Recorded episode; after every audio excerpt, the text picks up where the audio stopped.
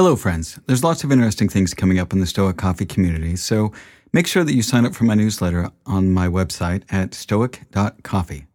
You can also follow me on Twitter at stoiccoffee and on Instagram at stoic.coffee, and you can find my LinkedIn page by searching for Stoic Coffee Break on LinkedIn. Now, I also wanted to let you know that I'm starting a mastermind for tech entrepreneurs as the world of tech is accelerating, and I've had people reaching out to me for a group grounded in Stoic principles. I'll be your facilitator as we tackle some of the big questions in tech using the tools of Stoicism. I have a few spots left for senior tech entrepreneurs and decision makers to join me for a one hour bi weekly session.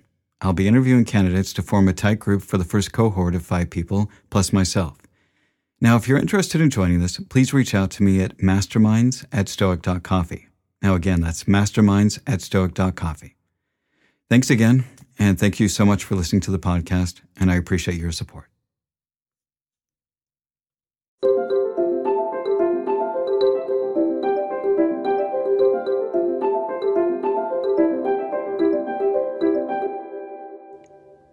Hello, friends, and welcome to Stoic Meditations. Today's episode is Science to Living Well.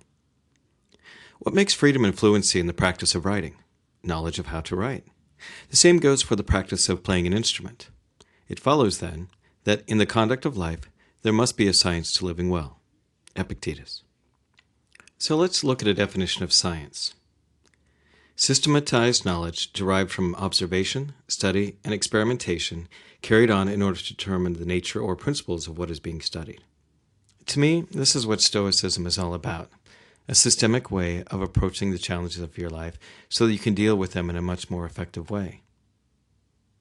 So let's put Stoicism in terms of the scientific process. First, observation.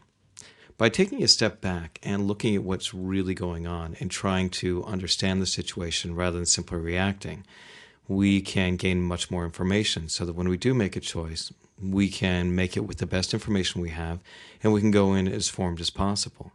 As we talked about yesterday in Strong Impressions, we need to make sure that we understand what that impression is. What is this thing that's strongly affecting us?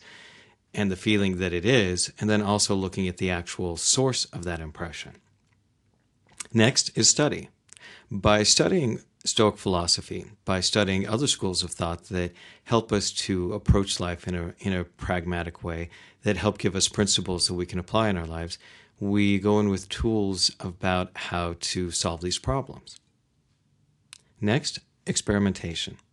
By trying and applying these principles and seeing what works, then we are able to decide which principles are going to be most effective in our lives. So, for me, one of the biggest principles that Stoicism has helped is to understand what I can and can't control.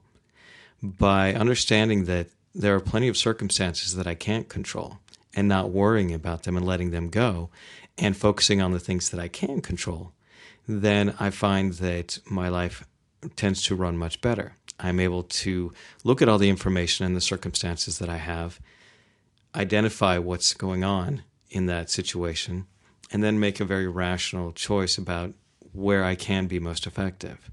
And through all this observation, study, and experimentation, we develop our own science of living well. And that's Stoic Meditations for today. Have a great day.